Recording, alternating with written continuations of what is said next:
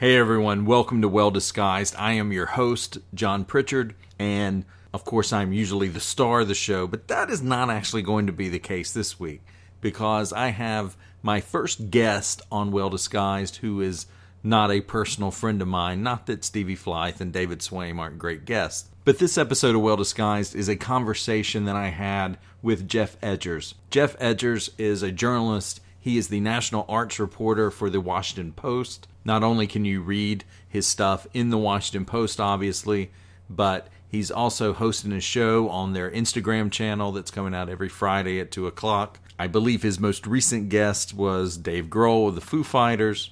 He's written and published several children's books. If you've seen the if you've ever if you've got kids and you've been in a bookstore and seen all the books that they have that are kind of biographies, he's done several of those. He's done them on Elvis Presley, he's done them on the Beatles, He's done them on Stan Lee of Marvel Comics fame. He and his wife co wrote one on uh, Chef Julia Child. He's produced a movie and he's done all sorts of things. But for our purposes, and the reason why I talked to him, is that in February of 2019, he wrote a book called Walk This Way Run DMC, Aerosmith, and the song that changed American music forever. I recently finished the book. I was going to do an episode about it when I thought, well, maybe I'll just write the guy and see if he'd be willing to come on. And I'll talk more about that later. But lo and behold, he said sure. And here we are having this great conversation about Steven Tyler and Rick Rubin and Jimmy Crespo and the guys from Run DMC and just several other aspects of the making of the song. I really hope you'll enjoy it, and it's coming up very quickly. But first, if you don't mind to indulge me just a little bit of my personal history and biography with this song. I didn't get into music as early as many of my peers. As I've said before, I grew up in the country and no one would call me a country boy, but for me, growing up in the country, one of the main things that meant is that I didn't have cable growing up, which means I didn't have MTV growing up. And my mom would sometimes, when we were in the car, she would play pop music, top 40, that type of thing. And my dad, he loved classical music, still loves classical music, but he's a little bit from, I guess, the old school, if you'll pardon that stupid phrase. When we were riding in the car together and he took me to school basically every day for years and years and years of my life, that was time for us to connect. So the radio was off. We didn't listen to the radio. That was time for us to connect and talk. And I certainly appreciate and love that about him. But one of the things all that stuff meant was I just didn't get exposed to music very much. It took a long time. Eventually, my parents sold the house that I was brought home to as a baby uh, to build the house that they still live in now. But at that time, they needed to sell the first house so they could have the money to build the next one. And for that two, two and a half years, because my dad and my grandfather basically built the house themselves, the time it took to build their, their dream house, we moved into the city. And in the city, I was able, when I was in late elementary school, I was able to get MTV. And with that access to MTV, I was able to start to have this appreciation for music.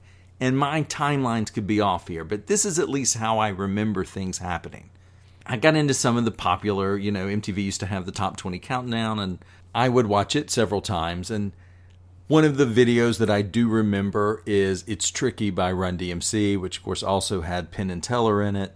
Uh, I was familiar with my Adidas, and people at school talked about Run DMC. That's somebody I was familiar with, even if I didn't really know much of anything of their stuff. So, if you're old enough to remember those glory days of MTV, you probably remember the Video Music Awards, the VMAs. Of course, I guess they still have those. But one thing that MTV did back then is once they had a VMA show, they would show it over and over and over. And I'm certain this did not happen when it aired live, probably at night, but I do remember watching a VMA Awards with Run DMC coming out doing Walk This Way. And I was into it and thought Run DMC was pretty cool, right?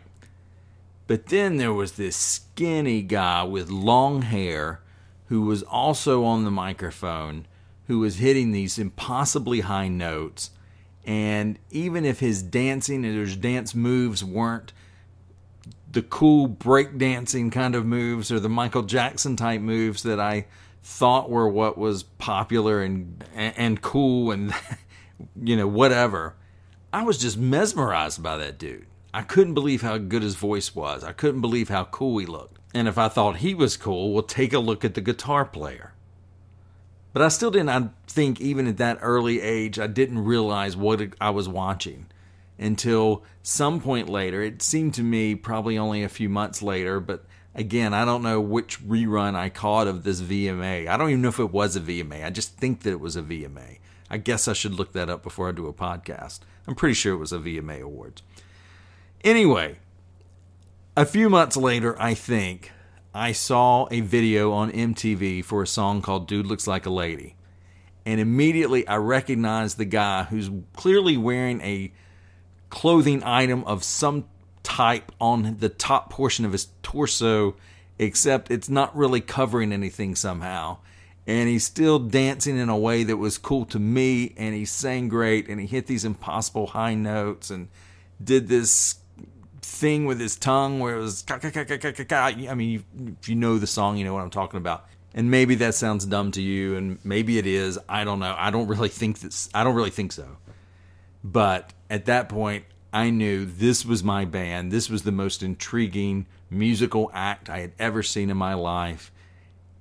Aerosmith was who I wanted to know a whole lot more about and wanted to follow. And you know, really that started a, what's been a lifelong love affair with that band. And so for me, I really think it goes back to Dude Looks Like a Lady. But really, in retrospect, it goes back to the collaboration they did with Run DMC on Walk This Way. So again, thank you for indulging me with that little bit of personal biography. So now, without further ado, or further ado, right after the music, my conversation with Geoff Edgers.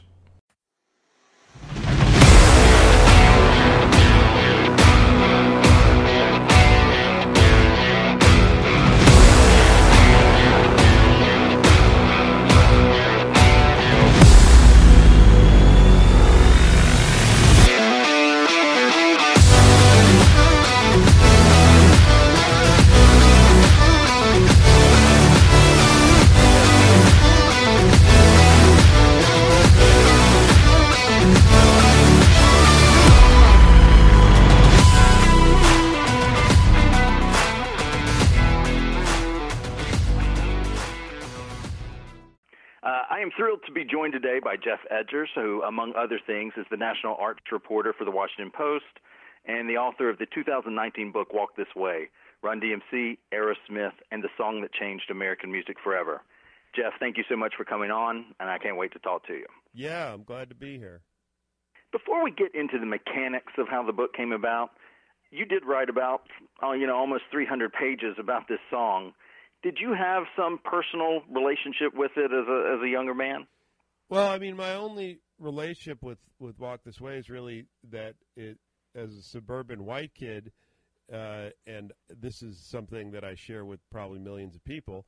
It, it really Walk This Way, the Run DMC version, was the first time I really heard uh, hip hop on the radio, uh, because at that point it wasn't played on mainstream radio in any way. It was you'd have to go to college station or like a, a, small AM station here in the Boston area where I where I grew up, and um, so "Walk This Way" was the first song, uh, first rap song that was played on mainstream radio, and, and in large part because in my hometown, WBCN, which was a very influential rock station, uh, played it, and you know, entertainment, rock, radio, uh, MTV, everything. Basically, they follow the leader and WBCN was one of the leaders. So once they started playing it, everybody else said, "Hey, we can uh, we can do that too." And so that song, which was not the best Run DMC song, and in fact was not even the best Run DMC song on that specific record, but it's the most important by far because it, to me, ushered in a chance to have people like me hear hear rap. When you wrote, well, going back to 2016, you wrote uh, obviously a shorter article in the Post about it and an oral history of the song. At what point, when you were working on that, did you decide I want to turn this into a book? Well, I I think that um, during the process of reporting, I figured this was going to be a long story by newspaper standards. You know, maybe five thousand words, and it had a lot of bells and whistles and samples of songs. Sure. Uh, but it, it, didn't really get out of the moment. It, it, you know, to spend that much time on the song still left me around 1986. And I felt like there was a really interesting story, a backstory basically, of what built Aerosmith, what built Run DMC, and what got these two groups into the same room at the same time when they had no real connection, theoretically. And so I just started digging, and you know I'm a, kind of an obsessive reporter, so I just kept building call upon call upon call, and in the end, I think I talked to I don't know if it was like more than hundred people, but you know anybody who was alive and involved, I talked to. And that that kind of leads me into another question because when an artist has something to promote, you know, of course they talk to Geoff Edgers, of course they talk to Rolling Stone or the Tonight Show or or, or even a podcast like mine, whatever. Um, this wasn't that. So, was it hard for you to get people to talk? Like, wh- why did they talk to you at this point? Well, I'm pretty persistent at calling people and writing to them, and right. and, and and you know, I mean, I feel like it. Uh, but I mean, the main appeal I make to people is, look, um, this is a story you're involved in. Uh, I can pluck all the material from other sources and just requote it, but I believe that the way to get to the truth of the matter is to really talk one on one.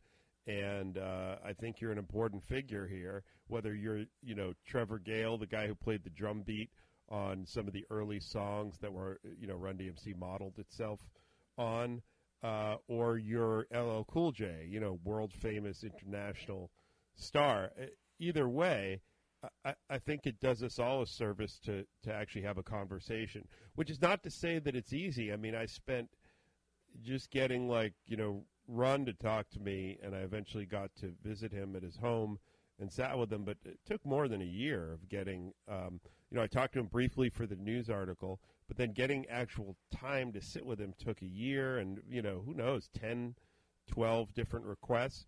But uh, how how else can you get the real story to me? Yeah, and that actually leads me to another thing too that I wanted to ask you about because, and I don't know whether I need to give a, a spoiler alert here at this point for a book like this, which isn't fiction, but your epilogue uh, is about you going to to Run's house, uh, you know, aka Joseph Simmons. Why did you pick that encounter as the epilogue? Why did why did you close with that? To me, it was kind of a visceral experience of, you know, showing he's a very unlike Daryl DMC. I, find Run to be much more uh, rehearsed, and uh, he kind of plays a character more. And um, what I was moved by with that was when I showed him this footage that I found in the MTV vaults, which really no one had seen, uh, showing Run and and and Daryl in the recording studio that day. I, I thought it kind of cracked through a level of performance, interview performance, and gave you a real honesty. And um, I just was, I just liked that moment. So that you know, that's why. I mean, thing about stories like this, I'm not not some, you know, I'm not like um, Ernest Hemingway or something. So I, right. I don't really feel like I'm a genius writer. To me, my skill is in reporting and and acquiring information. And once you view your job that way, the beginning, the end, the middle, it almost becomes interchangeable. It becomes like scenes in a movie where you decide does the can I move this scene to this part and is this more effective in this part and how how does it all work, you know? So it's it's I think I made that decision just because I felt like it, on a very simple level, it. I like that scene. Was he the toughest major interview for you to get? No, I don't think so. I think LL Cool J was pretty. He was pretty hard. Request after request after request, and then finally I found his email somewhere, and I wrote to him directly, and he was actually quite easy to get to at that point. A lot of problem a lot of the problem you have in, in this thing is that um, people have so many handlers that it just becomes really hard to get to the person, so they don't always know right. that they're they're being asked. Uh, and then also, it was also about being available at all times. You know, I remember pulling over to the side of the road and hopping into my passenger seat to interview Rick Rubin because that's when he called. I remember mm-hmm. being at, I think it was like Suicide Squad or like some movie with my wife, and I ended up on a parking deck with my laptop out. You know, I always ca- carry my computer around because I never know when things are going to happen. And interviewing, okay. you know, Steven Tyler, and um, I just it, it's really about always being available all the time. And then there were just some guys who were like, you know, who were hard to find because they were not famous. You know, like you know the guy who fo- took the first photos, first publicity photos of of Run DMC. He's just hard to find, you know, and also some of the more obscure rappers from that time period. But you know, you track them down, you find phone numbers, you find relatives' phone numbers, and you just dig at it. My impression going into reading your book, and and I, I want you to correct me where I'm wrong or, or, or, or if I'm wrong. But my my impression going in was that in 1986 and maybe even 87, 88, 89, the general opinion was that uh, both bands were obviously helped by the collaboration, but maybe Aerosmith was helped more because you know this wasn't something that Kiss got or Black Sabbath got or Styx or Foghat or whatever. Um, to to be connected to this emerging, uh, very hip, you know, new art form. But looking back now in 2021, this seems to be the maybe the, the maybe not the first, but maybe the second thing that you'll hear about Run DMC, where Aerosmith just had so much other stuff. Do you agree with that, or or or do you think that they were equally helped, or or, or what? What's your opinion on that? Well, I, I think the conventional wisdom is that you know Aerosmith somehow, you know, helped Run DMC breakthrough. But I think, you know, what I hope people will get if they read the book is that in fact it was Run DMC who were, you know, rising stars and had sold millions of records. Their first two records had increasingly sold. And um, Aerosmith was really on the downturn. I mean, they had just reformed. Joe Perry, the guitarist, and Steven Tyler, the singer, had had uh, come back together to do to reunite as Aerosmith after a lot of drug problems and arguments over money and all sorts of stuff. Um, but their record uh, that was supposed to be a comeback, done with mirrors, was um, while I enjoyed that record, it was considered a commercial failure, and they were under a lot of pressure. And um, they were considered like old, even though they were like 34 or something or whatever. Um, and so, Run DMC uh, works with them on this version of Walk This Way, Perry and Tyler, and that in, leads to them cleaning up, um, getting drug free, and then recording Permanent Vacation the next year. And uh, that was their big comeback. So I, you know, I feel like Run DMC helped Aerosmith more than Aerosmith helped Run DMC. It seems to me that Run and Daryl, uh, DMC again, they don't, they didn't seem to like the song very much did that surprise you? Well, what they liked was the beat, and they knew that beat. Right. But uh, they didn't. Uh, they said they didn't know the song. I mean, as I detailed in there, talking to them, they were just messing around with the beat one day in the studio, and Rick Rubin came in and said, "Oh, cool, you like that? You like Aerosmith?" And they were basically like, "Who's Aerosmith?" Uh, they didn't seem to know, and, and no, they didn't really like the song, and and in fact, when they first uh, recorded it, they didn't take it all that seriously, and you can see that in some of the footage that I was able to acquire and, and I wrote about, which is they're just kind of doing it as kind of a goof, and it's Jam Master Jay who was the kind of voice of reason and the guy who kind of was the glue really. He's the one who told Run and D to get back in the studio and re-record their their rap because they were going to look like idiots. And so, right. um, uh, no, they did. They they weren't really into the song. It wasn't their thing, you know. Do they like it better now, or is it still kind of this was what we had to do to walk through the door, but we're not crazy about it. I think they appreciate it. Um, I think they appreciate that it uh, what it did for them and how it helped them, and uh, also what it you know what it did as a um, as a tool to break through you know rap. Uh, I do think that you know if you talk to Run about it, he'll say, "Look, it's not even the best track on the record, my Adidas or." You know, I mean, he he's sure. and and he's he's right, but so what? You know, and I'd I'd also say like I mean on Raising Hell, which is the record it's on, Walk This Way kind of fits in really well on that record, even better than as a single to me. When you wrote the book, there's obviously sort of this is part of the cultural history of the United States and as a as a moment uh, with our uh, race and that sort of thing. But you don't really seem to me, and maybe I, maybe I just missed it, but race doesn't seem to be as big a part of the book as one might expect when they when they crack it open. Was that a conscious decision on your part, or do you think that just kind of reflected the individuals that that's not really how they saw what was going on? Well, I think there are two kinds of books here, and there's two kinds of stories here. One is there's a detailed sort of history story about the creation of a product. That's one right. thing.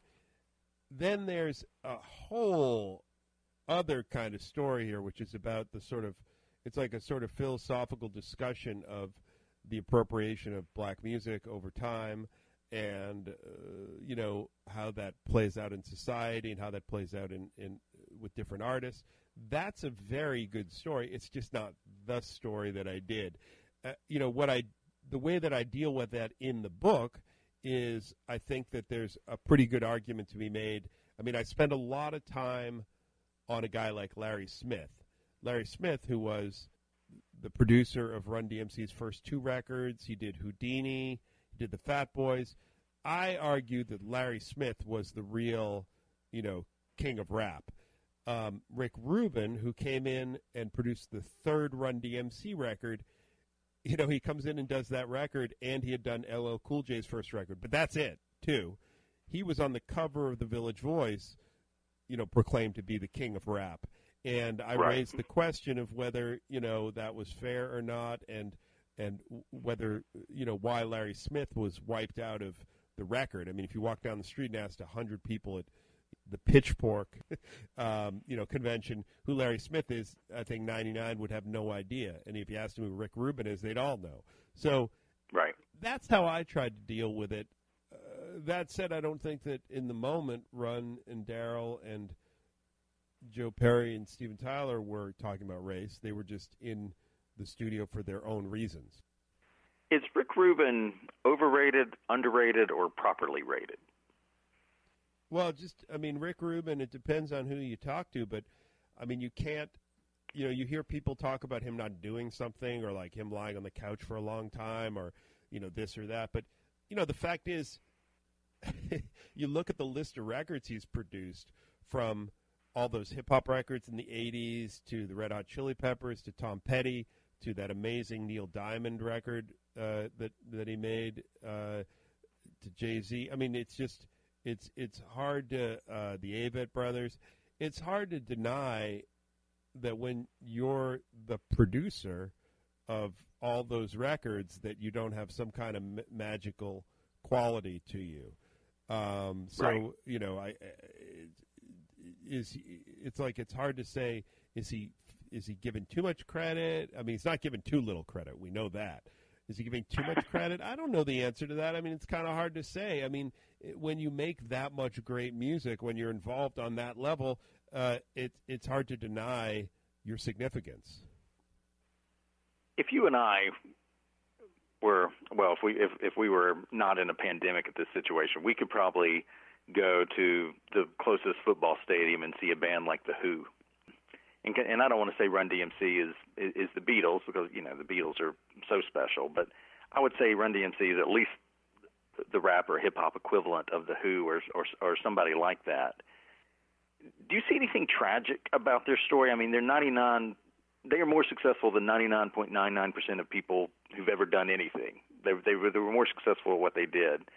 But you talk at the end about how LL Cool J was trying to take them on tour and even going to open up for them, and it just didn't come together. Is is there anything tragic about Run DMC? Well, I think the the tragedy of Run DMC is just that Jam Master Jay is dead. I mean, sure. he was killed in an unsolved murder. I think that's a tragedy. Otherwise, it's like, should Run DMC be playing stadiums right now? Should they be in the top of the record charts? I mean, I don't really know how to answer that because there are so many bands. I mean, I love the Kinks, you know. I love the replacements. Right. Uh, you know, uh, I love De La Soul. It's like you have your moment of time, and that's your moment. And it's very rare to be like, you know, the Foo Fighters, you know, or even Tribe Called Quest. They had, they came back, but they had a huge lull in there, and it's just very rare to stay on top for that long. So, you know, Run DMC had a had a really good run, but for a variety of reasons, they they couldn't keep it together. But um, it's hard to call it tragic. I mean, you pull those records out, and they still st- sound as fresh today as uh, as they ever did.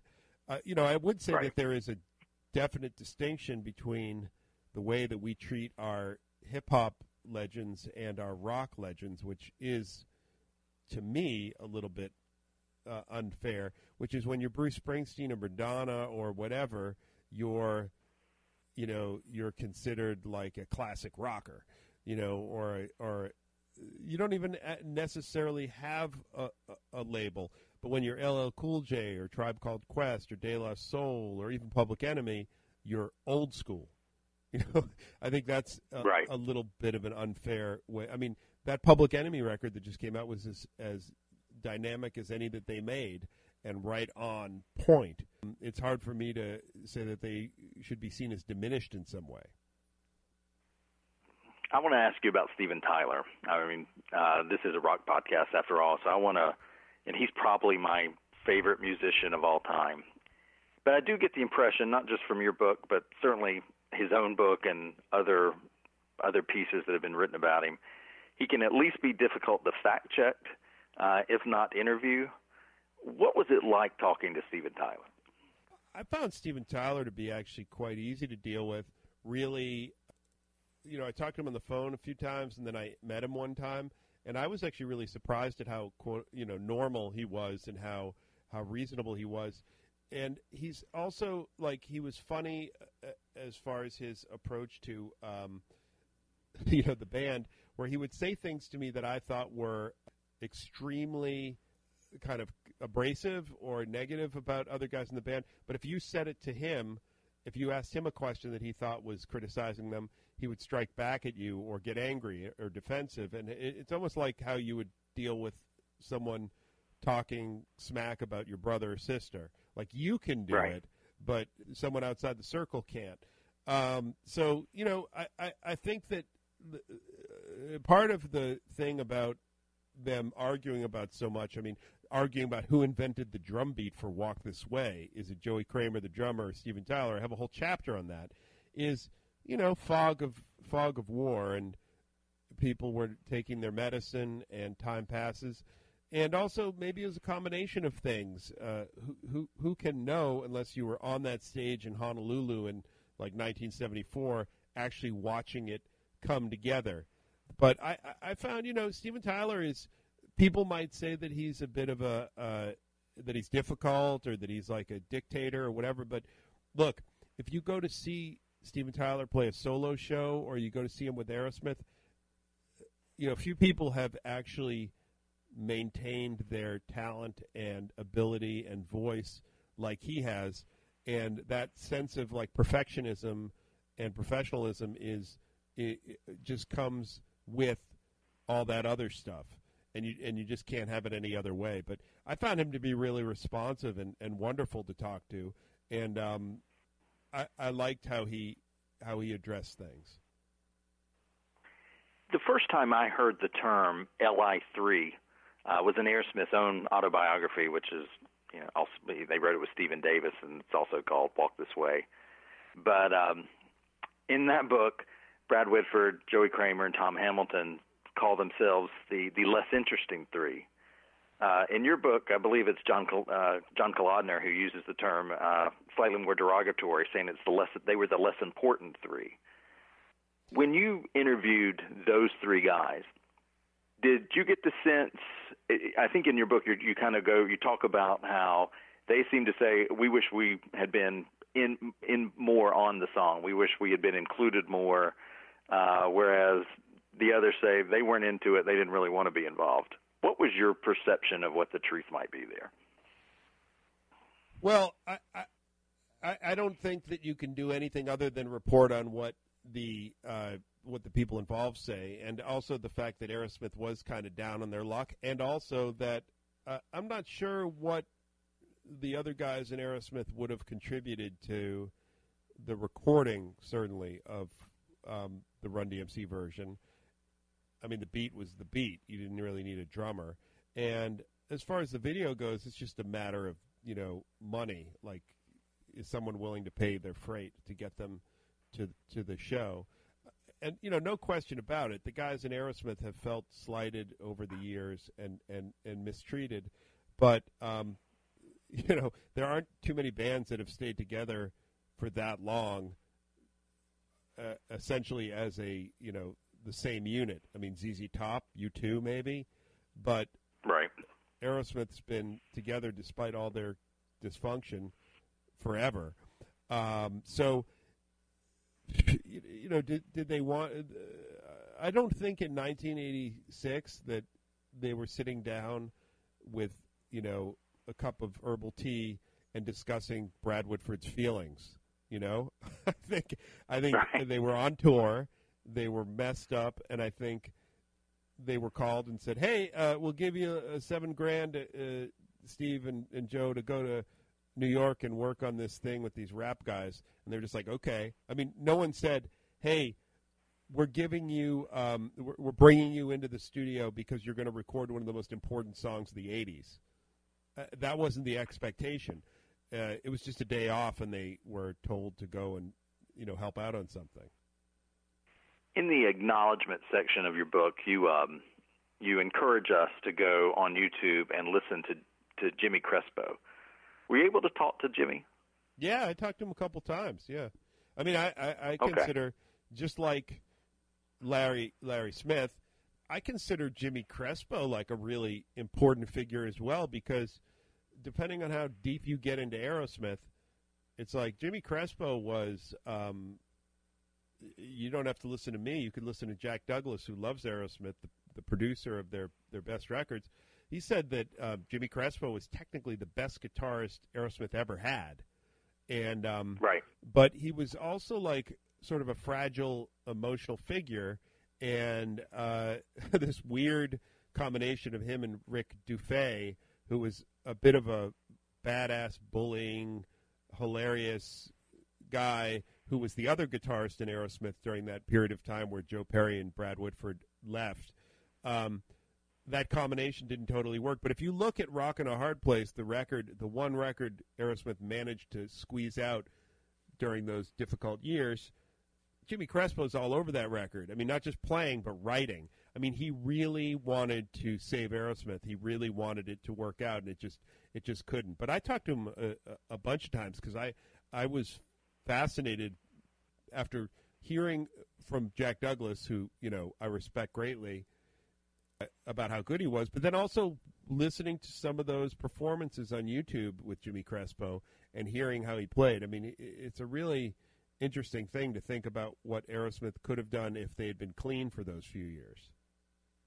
Yeah, I've, I've always kind of thought that uh, Joe Perry might even be the third most talented guitar player in Aerosmith. Uh, when when when you compare with Whitford and and and Crespo too. You talked to John Kalodner. I just mentioned him when I was talking about the whether it's the less important three or the less interesting three. Do you get a do you have a good sense of what his talent is? Well, I mean his his. Uh, uh, I mean, if you look at what he's produced, or, or I'm sorry, what he's what he's overseen and who he's signed, I mean, his talent is clearly knowing what will be popular in that moment. So Asia might not be your cup of tea, but he understands that they're the right thing at the right time. Um, so, and also, I think he does not, you know, while with Aerosmith, he kind of got bullied a little bit, not to use that term again, but kind of pushed around on Done with Mirrors.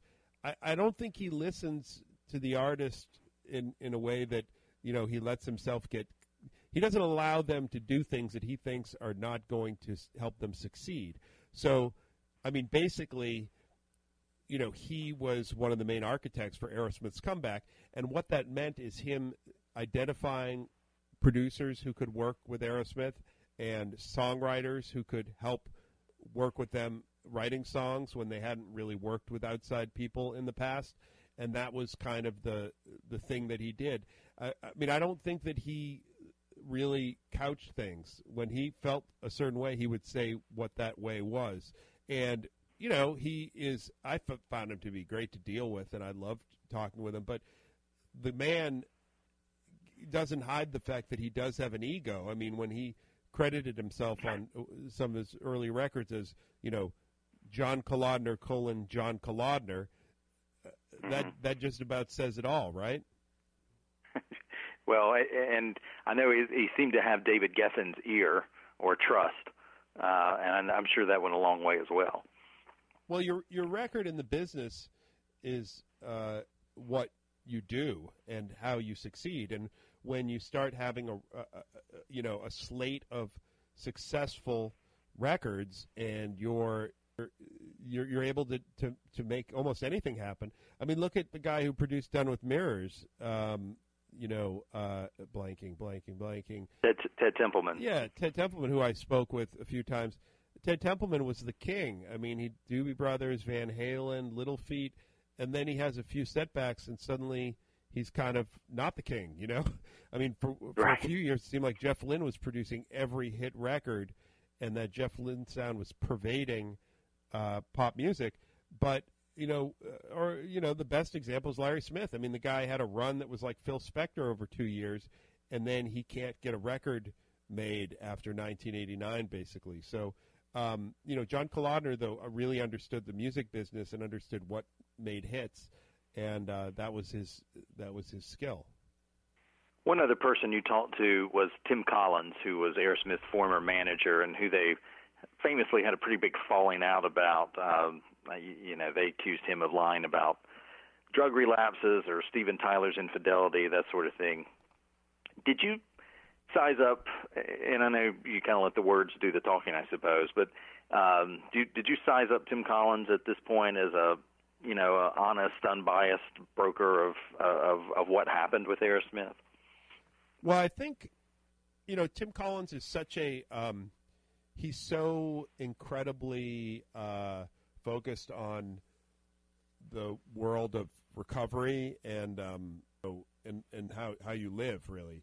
And I think what happened with, you know, I don't think Aerosmith could have made its comeback without Tim Collins. I think he he's the one who ultimately got them clean and taught them a whole sure. new way of living.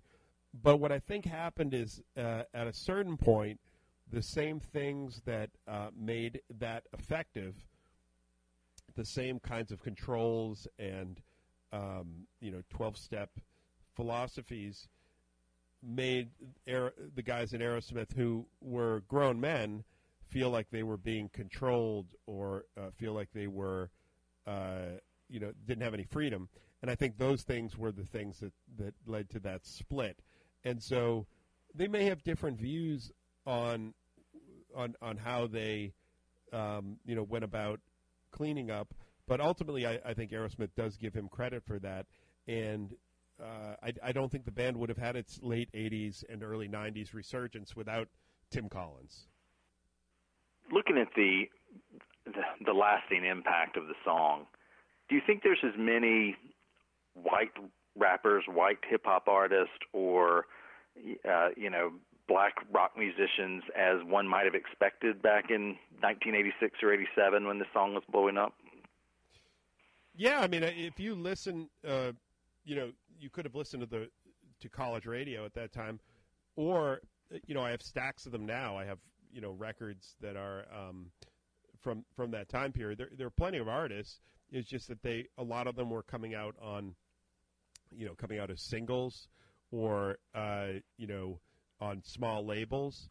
And I don't think that uh, I think when Run DMC came along, they made it clear that you could have an album career, which before you that wasn't really talked about much, but also that you could be as big a arena star as as any rock band.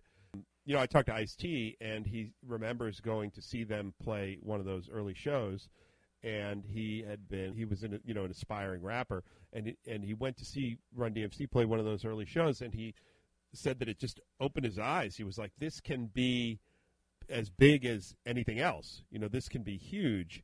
And um, it, it changed the way he viewed his trajectory as a as a rap artist.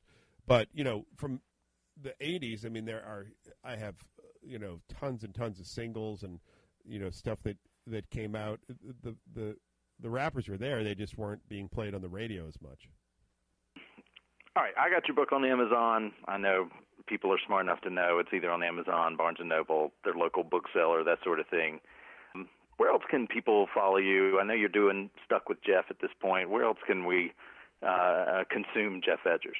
Well, every every Friday I, I do on the Washington Post Instagram um, account. I have a live show at two o'clock in the afternoon Eastern time, and I've had everybody from uh, Yo Yo Ma to Dave Davies to Jamie Lee Curtis. I have Dave Grohl this Friday, um, and uh, yeah, I just do an hour long show, and that's because I'm stuck here in this pandemic. I can't really travel, but also just look at me, look look for me in the Washington Post, and you know you can go to Amazon and get the book. I also have done a few children's books on the Beatles and Elvis Presley and Stan Lee, um, among others. So uh, yeah, and um, just uh, keep reading because that's how we that's how we survive. We get readers, you know. Absolutely. Geoff, thank you so much for coming on. I hope everyone will go buy this book, buy something else, listen to you. It's um, it was an honor and pleasure to have you on, and I certainly wish you continued success. Thanks so much. Stay safe. I'll talk to you later. Okay. Thank you, Geoff. All right. Bye bye. So that's my conversation with Geoff Edgers. I really want to thank him again. I'm just so thrilled that he came on the show. You know, folks, he didn't have to do that. I mean, the guy works for the Washington Post. He doesn't work for my local newspaper or what have you. In the past month, I think he has talked to Dave Davies of the Kinks, uh, comedian and actress Sarah Silverman, former anchor of CBS's nightly news Dan Rather. He's talked to John Bon Jovi, and he's talked to me. Which one of these doesn't belong, right? I wrote him I asked him if he'd be willing to come on. He got back very quickly, said sure. He even offered to record it. That's probably why the audio actually sounds better when he's talking than when it's me because he recorded it and sent it to me. And I tried to record mine too, but I couldn't figure out how to merge them or make it better. So, whatever. Um, I don't mind that he sounds better on it. I hope the quality's okay. I actually do quite a bit of talking for my day job and doing sort of this type of thing. I feel like I actually learned a lot, though. I, I, see some of the mistakes I made in the questions and the transitions between them. Hopefully, I'll be better the next time I have an opportunity like this. But anyway, thank you so much, Geoff. When I wrote him and asked him to do it, he didn't ask, you know, how big my listenership was or anything like that. All he said was, "Sure, I'll come on your show. How about this? You can pay me back if you'll leave me a review on Amazon." So, of course, I did that for him. Obviously, that stuff matters. It's one of the reasons I ask almost every show if you don't mind, if you enjoyed what I'm doing here, go on Apple, go to iTunes, leave a review for me. It does help get the word out. So what's coming up? Uh, new Alice Cooper music, new Alice Cooper album is incoming, but it won't be out in time for the next show. I do think probably two shows from now, David's going to be back with me and we're going to be talking about the new Alice Cooper record. Crossing my fingers, hoping it's going to be really good. So, for our next episode, episode 19, well, I guess it's just going to be me talking again. Uh, but that's all right. That's what you're into, right? I mean, that's usually what it is. Uh, I hope so, anyway. Thanks for listening. Hope everybody stays safe. I'll see you soon.